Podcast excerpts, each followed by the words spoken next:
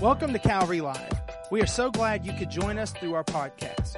Here at Calvary, we want you to live life at the highest level through a personal relationship with Jesus Christ. We hope today's message will be an encouragement. We're reading, and I shared with you that our Surgeon General made a very unusual uh, declaration, wrote a 60 page thesis describing this. He says we have a new epidemic in America.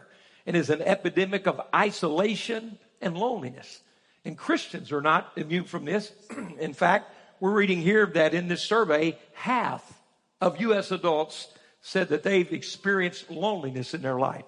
Then this, this figure really shocks me because the younger we become and get generationally in America, the more socially uh, connected, well, I should say, uh, internet, social media connected that, that we find. So the most social media connected generation in the history of America, this is what we read 79% of people ages 18 to 24 reported feeling lonely.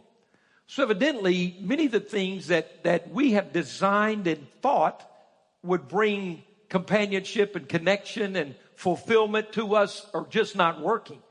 And so what we're looking at here in this series is, is not some uh, psychological treatise from your pastor. I'm not a psychologist, not a psychiatrist. I didn't sleep at Holiday Inn Express last night and wake up, you know, with another degree. What I want us to look at is something that we're all really dealing with, that many, many people have dealt with or are dealing with. And how do we approach it as believers? What's available to us as a Christian? What does God have to say about something that's very real in our life? Another quote, just let me give this from last week, says, We are lonely but fearful of intimacy. Think of that statement. It's almost uh, the opposites. Think of that. We are lonely, but fearful of intimacy. Digital connections and the sociable robot or social media platforms may offer the illusion of companionship without the demands of friendship. That kind of fits our culture, isn't it? You know, we're a no fault culture. We're, we're a no investment, no ownership. Hey, just let me take the easiest, shortest way out for, for the immediate moment. And that's beginning to reap a harvest of isolation and loneliness. Now, I'm, i told you last week, I'm not the guy against social media. I'm not the guy against the internet. We, we are using it incredibly for the kingdom of God. It's a tool. It's how you use it. It can be incredibly uh, uh, helpful. I'm going to tell you, I used to, Phyllis could see this. I, I used to carry uh, this uh, uh, armfuls of books around. You know, I've got a big library in my home, and and and uh, when I would come home, if I was going to do some study at home, I'm carrying two armloads of books and commentaries and and all the reference books. I, I got it. I got that whole deal right here. I mean, I like carrying this around. You know, I when on my international flights when I'm doing missions work, I used to pack up my briefcase and bring three or four books. I got it right here on this or my tablet or, or, or my, my computer. It, it's easy. So it, it's, it's, it's, it's nice. It's convenient. But I want to tell you, parents, I want to tell you that that, the, that social media, if you've given your child a cell phone or anything that can access internet, you're responsible for what they're accessing. You're responsible for what's going in. I'm going to tell you there's some ridiculous things being stated there. And they're your children and they're your responsibility. I'm going to tell you as an adult, you, you need to monitor what you look at, what you see, what you read. Uh, all, all, these things. I mean, I, I you know, I, will say this as delicately as I can. Can you know? Uh, women used to worry about their husband's mistress working at the office with them. Now their mistress is a pixel on a screen they're looking at all the time. She's a little harder to run down than that other one was. And it used to be on one side of it. Now the females have just as much an issue of that as the men in our culture. And so what I'm trying to say, this isn't, this isn't some stick your head in the ground. I'm not an ostrich. I'm not saying, you know, if you're a Christian, you don't have internet. I'm saying if you're a believer, you need to be responsible for how you run your life. You need to make responsible decisions. You need to be, be honest with yourself. And we need to realize that the bottom line on all those things it's not just that immediate moment, it's what it's creating. It is literally isolating you from the healthy relationships in your life. It's literally a sad counterfeit for what your heart is really looking for. Is everybody with me today? And so we have to understand those things. Uh, this, this quote ends with this, this. It says, would rather text than talk. You know, I, I've, you've seen it. I've I don't want to point fingers or say names, but I've been in homes and people were texting each other in the same house. One's in that room, one's in that room. They're texting. It, I don't know if it's isolation or just laziness. Come on, don't shout me down because preaching's so good. So we need to deal with some things. How do we, how do we work with that? You know, this year, I don't think it's coincidental. I, I didn't align this originally, but that's how God aligns things. You know, this, for instance, this Saturday, think of that, is our Serve the City Day. We took a shift this year. Instead of, we've, we've done projects, we've put numbers on mailboxes for the city of Decatur, we've painted high schools, we've, we, we've cleaned lots, we've picked up trash, we will continue to do those things. But I felt here a few weeks ago, the Lord directed me for, to take that day, to take this Saturday, and let's focus on widows and shut-ins. Let's focus on people who are lonely. And I didn't even know I was going to be in this series yet. And so think of that. We're, we're going to be Jesus with some skin on. And we need to get out and show up for these. Uh, uh, Ricky Bruinton and his wife Donna that lead our Encore Senior Ministry. I said, Pastor, you can't believe how excited these folks are that their church family is coming out on their property. Ladies, Pumps and Pearls is going to be at our Dream Center. Many of you have been involved in that for years. That's one of the most exciting, impactful things we do. If you haven't signed up for that, please do that. So ladies, we're going to ask you to get over there. What's Pumps and Pearls? We're bringing in ladies and families that we minister throughout the year through Adopt a Block and said, Hey, come on in. We want you to have a shopping spree on us. We want you to be loved on and cared for. Let you know somebody knows who you are and cares for you. The testimonies we've had over the years of ladies uh, being given an outfit and a purse. Uh, we, we had somebody recently, Pastor Phyllis shared with me, a lady, uh, well, we had someone send in uh, email to the church. And uh, this is what the lady said, isn't this amazing? And we don't know how, except God does this, uh, we don't know how she got the email for, for this event because we sent an email out to the ladies of our church. Watch how God works to bring in that, that new or, or lightly used outfits and shoes and purses. Sorry, guys, I guess if they give them away, they're going to put some more where those were. So anyhow, it's okay. Uh, but this lady got the email. We didn't know she was on our email list. And she said, several years ago, I was one of the ladies invited to Pumps and Pearls. She said, I was at the lowest point in my life. I came in, I got a brand new outfit, purse and shoes. She said it changed, it, it just, I felt like somebody cared. I felt like I had hope again. She said, I accepted Christ. I have a job. I've moved out of the place I was in. God's turned my family around. And by the way, I'll be there putting my clothes out on the rack to give to these ladies. I mean, it's just amazing. So I'm not just doing this as a commercial. I'm just saying it's fun to see God's time. So guys, the ladies are going to be over there. Ladies, if you haven't signed up, do it.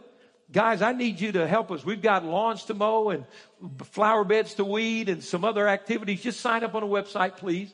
We're all going to, all the guys and the people going out and the, uh, uh, to minister to the widows and shut-ins in their homes. We'll meet here Saturday at nine. Ladies, you'll be over at the Dream Center, uh, at different times you've signed up. There'll be five to 12 year old. The children will be here making, uh, handmade, uh, cards for our shut-ins and widows and for our first responders so they can get involved. Then when those events are over at two, we'll meet at the Dream Center in Decatur. and We're going to hand out flyers uh, announcing the first Sunday of August, we launch our every week Spanish speaking service at one o'clock. Come on, we're excited. Excited about that. Absolutely, absolutely. So, in fact, we've got our last service today. Today Spanish speaking service at one today. And then the next one in August, we start every week. So it's good. It's exciting. I want you to turn to Genesis chapter two. How many are thankful for an opportunity to get to go help somebody that's lonely? To get to be out there. In fact, can I tell you something? Uh, if you're lonely, the best way you'll get over that is helping somebody else who's lonely. The Bible says, I will reap what I sow. Do you know that you can sow when you hurt? Do you know you can give when you're lonely? You can touch when you need to be touched? Okay. It, it's, it's just an amazing thing. So we see where we are. We see these, this moment we're in as a culture. We see all the, uh, uh, disconnect. We see all the uh, isolation, loneliness, feeling like all by myself. People write songs about it. So what do we do? Where do we go? Well, here's what I want to say. We have a response for that. Can somebody say amen? We have a response for loneliness. It's real. And it's not something to uh, discount or, or take lightly. But we need to understand God has an answer. God has a solution. God has a way of, of, of, helping us with this. Let's look at Genesis chapter 2 and verse 18. What did God say when he created Adam? And he said, you know, Adam, you need somebody. And, and so what did he, we read here in Genesis 2.18? The Lord God said, it is not good for the man to be alone. He can't even find the milk in the refrigerator.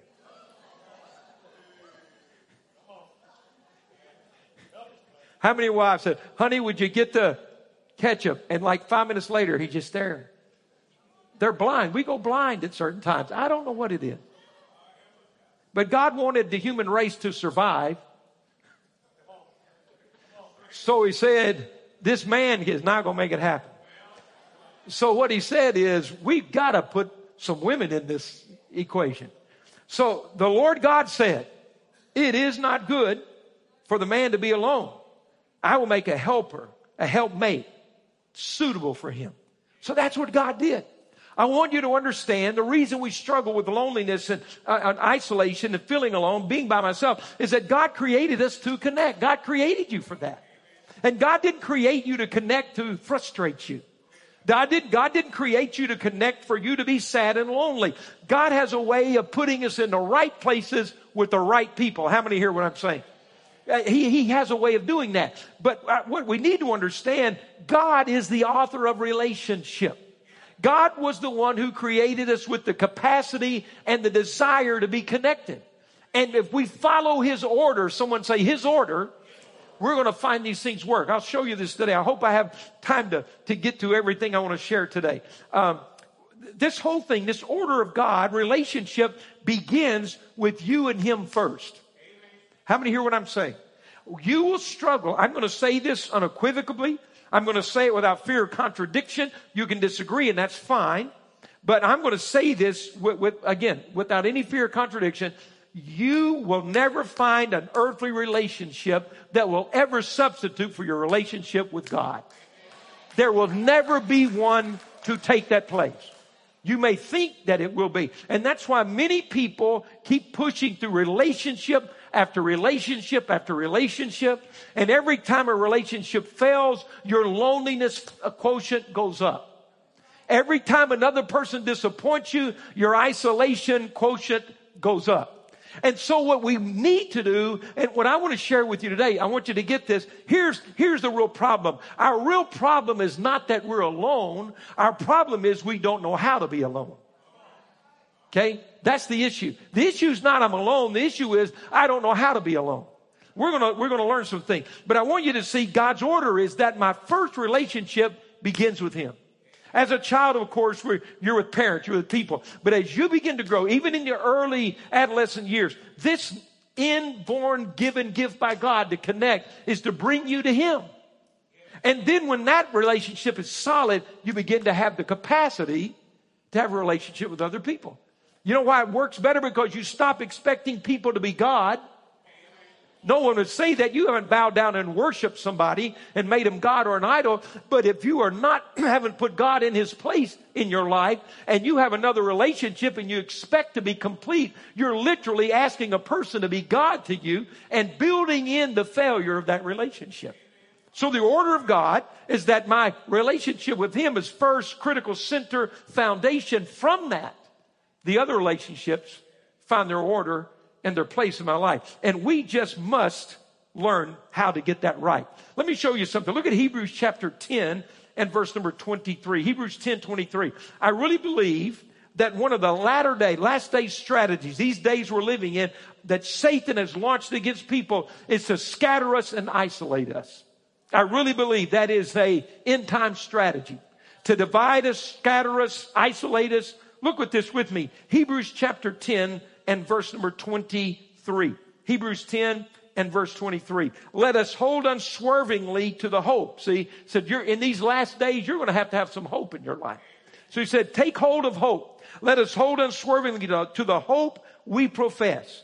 For he who promised is faithful. Who's that? Is God. He said, You can have hope because God's faithful. Now, notice verse 24. And let us consider, give thought to, how we may spur one another. Let me think about how I can encourage the people around me toward love and good deeds. Can I ask you something? What's the end result of your relationships? What are, what, when, when, what's the takeaway from what you're investing in the people's lives around you? Your spouse, your children, your coworkers, your neighbors, your, your classmates. What, so what's their takeaway? When they've been with you and me, what's the deposit we leave behind? He says it should be love and good deeds. When they think of you, that's what they think of. Man, that person loves me. Look what that person does. Look who they are. Okay? Now, watch this. Verse 25. Let us not give up meeting together. Did you get that? It's, it is worshiping like this, but it's in every capacity. Let us not give up meeting together as some are in the habit of doing. Why? But let us encourage one another and all the more as you see the day, capital D. See that as the return of the Lord approaching. So the Bible literally says in these last days, people will become hopeless. People will become scattered. And the enemy is doing that because he sees the return of the Lord coming.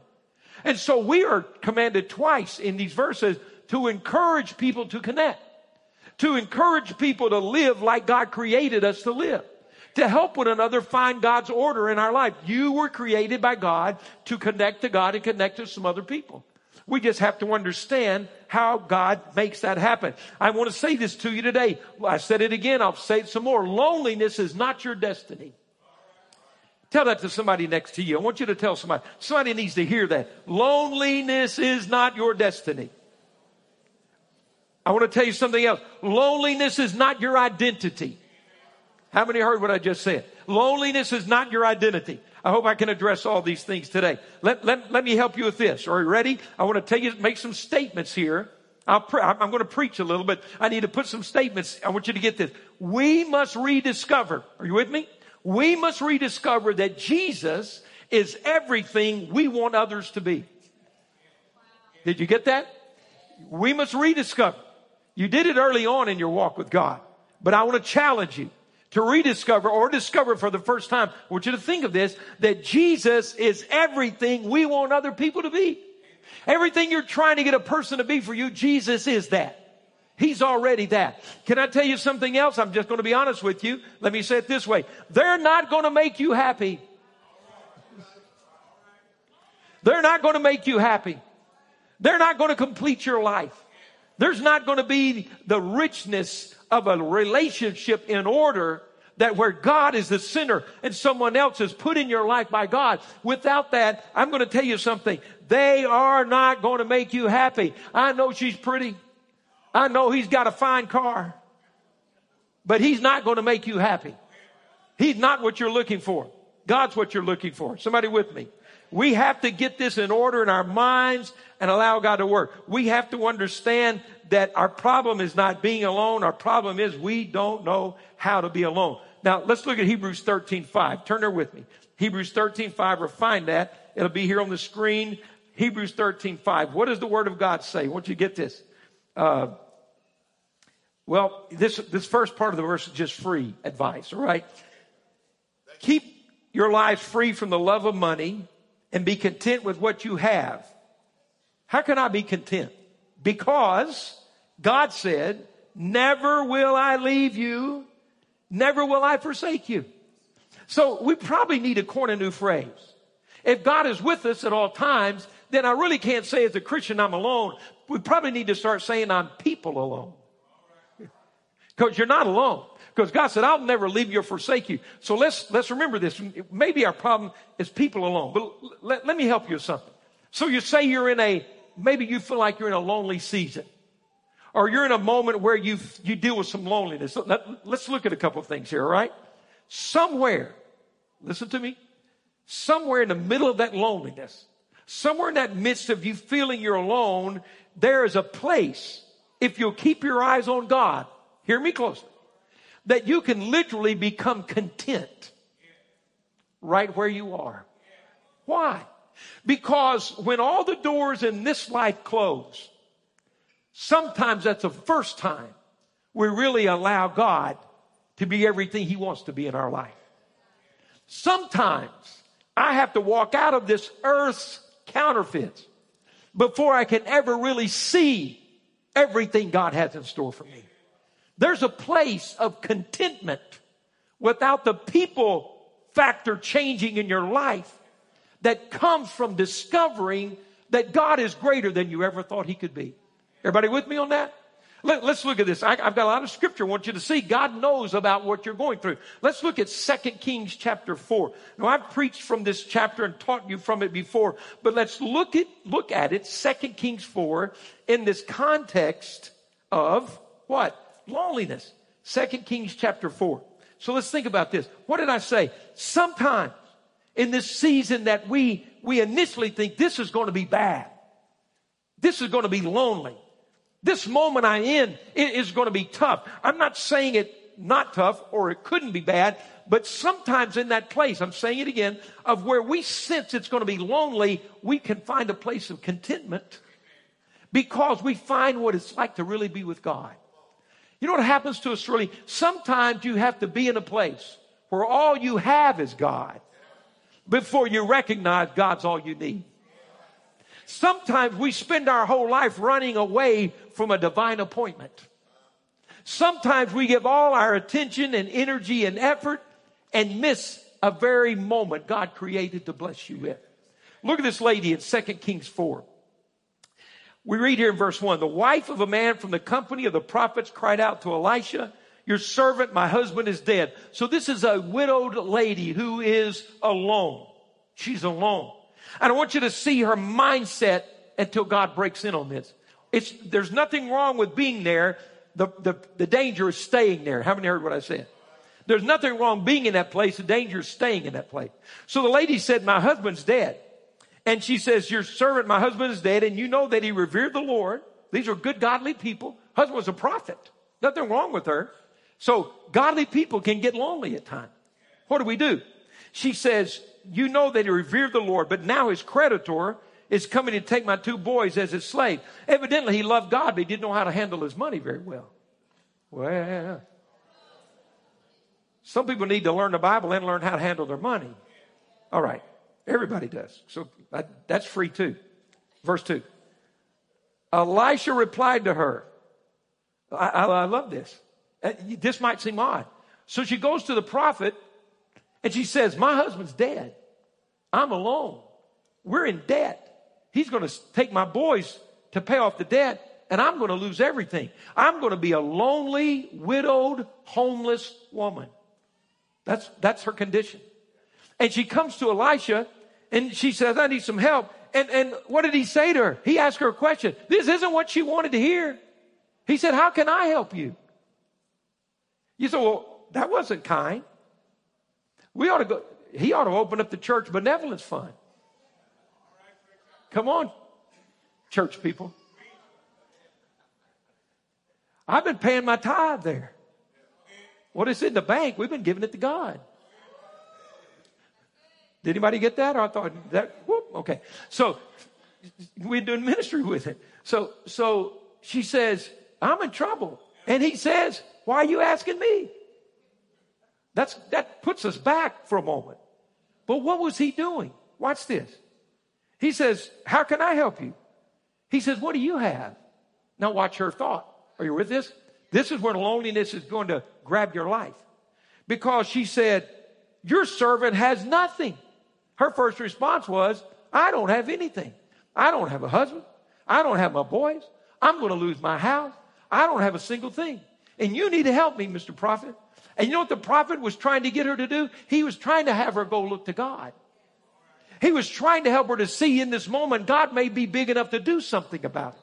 He was trying to help her understand that in this moment you think is going to be bad. If you look to God, God may take the moment that you think is going to be your worst moment and God may have a divine appointment with you in the middle of that moment. If we'll find Him sometime, I have to be in a place where all I have is God before I learn all God's all I need. See, our problem's not we're alone. Our problem is we don't know how to be alone. We don't know why we're alone. We don't know that God's in the middle of there. Is anybody with me in this? So he says, I can't help you. What do you have? She says, Well, I don't have anything.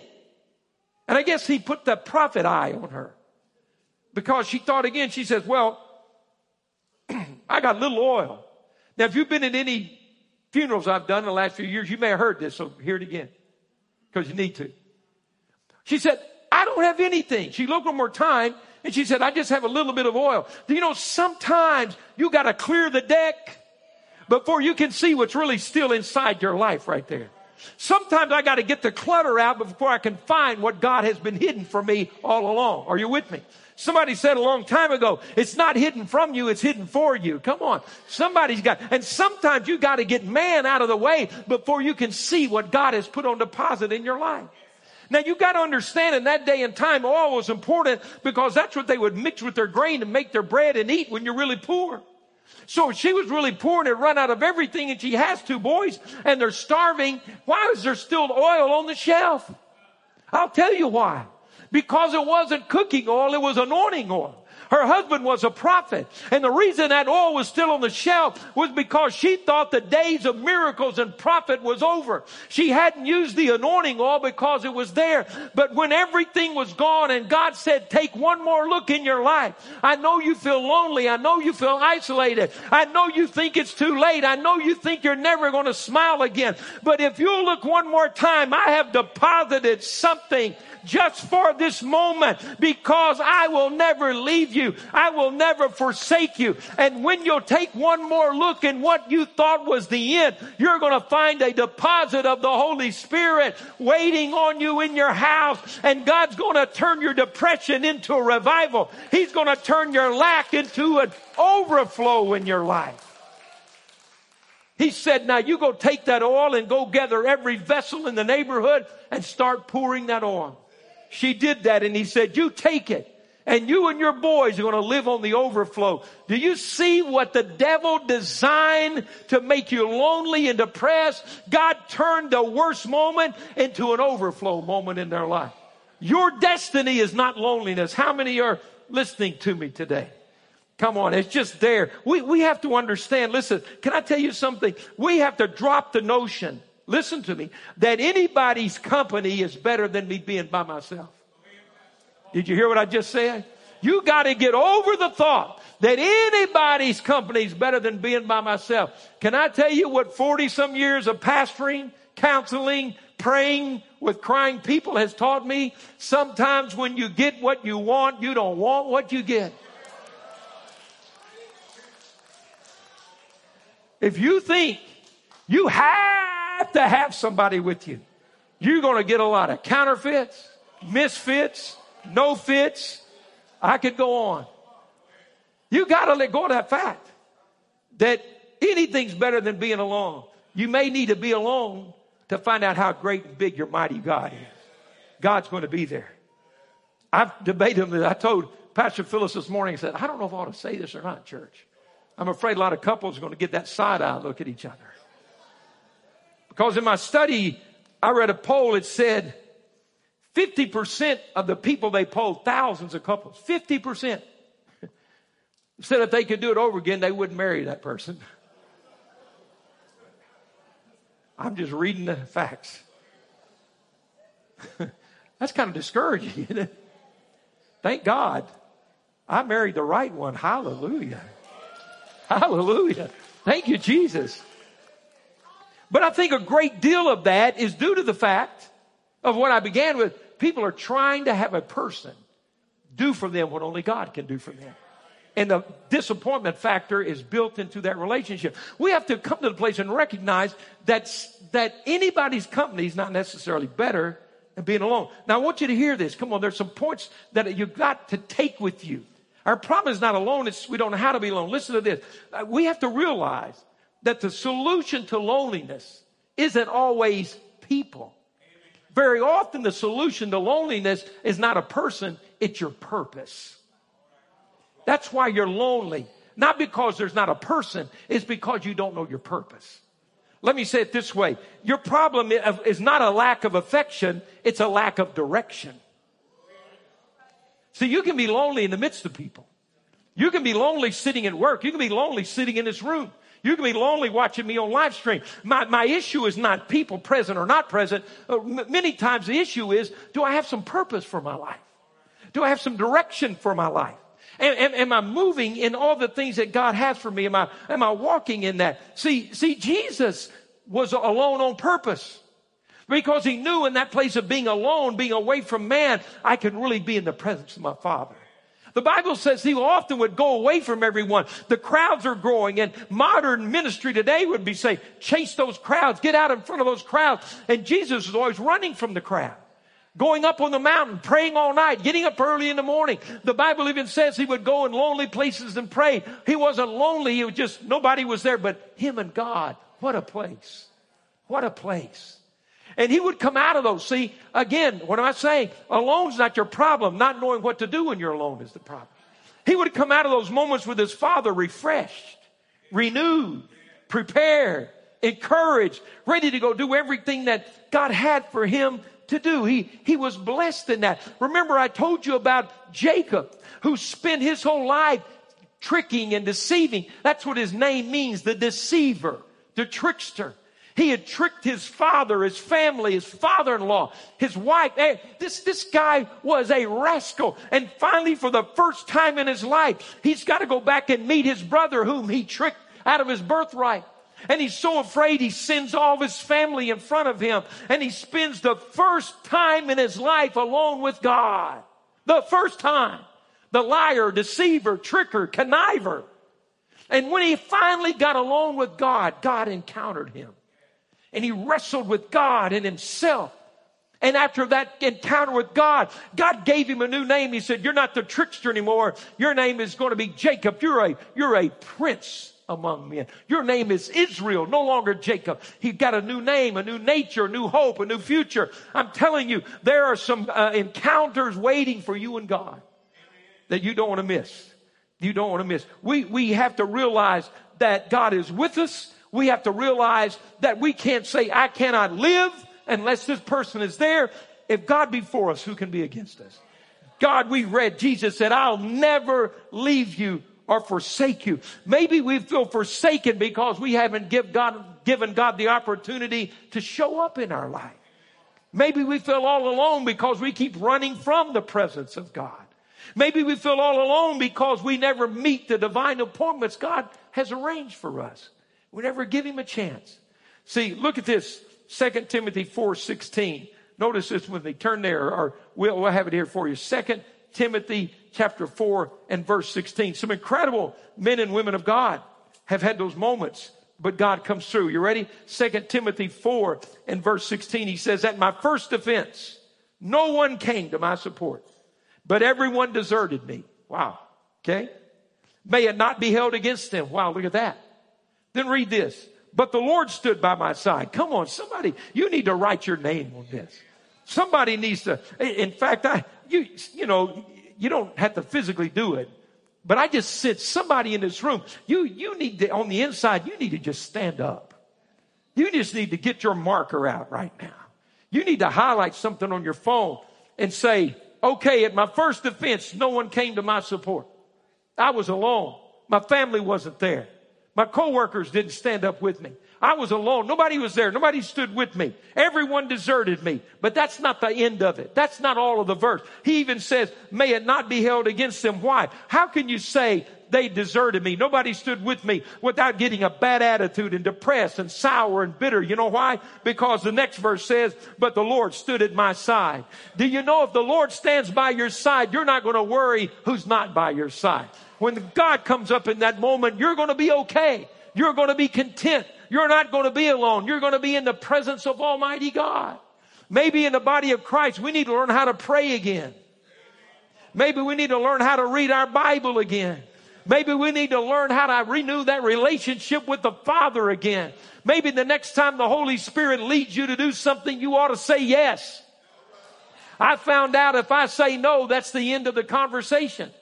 But when the Holy Spirit says do this and I say yes, guess what happens? Then he tells me the next step. And then he tells me the next step. And then he tells me the next step. If you want to hear the voice of God, keep saying yes to God. Do you know why we don't know his voice very well? We don't talk with him very much. We don't know He's there when He's right there. The Lord standing by your side. Somebody may re- reject you, desert you, everybody leave you. And if right there you start singing the blues, blaming people, taking on the victim mentality. I'm going to tell you, I believe that has done as much to destroy people as anything. We live in a culture that'll convince you every day you're a victim or you're listening to me. If you carry the victim mentality, you have not encountered the presence of Almighty God. If God is for us, who can be against us? So you didn't give me anything. I don't need your stuff. I serve the God who owns a cattle on a thousand hillsides. My mom and daddy didn't leave me an inheritance. My God left me an inheritance. I don't have anybody stand with me. God stood with me. You were mean to my grandfather. Well, God's good to this boy right now. You didn't do that. God's for me. I'm telling you, anything that puts a victim on your name, a victim in your identity is not from God. It's not from the Word. It's not from the Holy Spirit. I'm going to tell you, we need some people that are reminded God is standing by your side. Let's get in touch with the God God who's able. Why do people feel like a victim? Because they don't know the word. Why do they feel lonely? Because they believe a lie. They're a victim.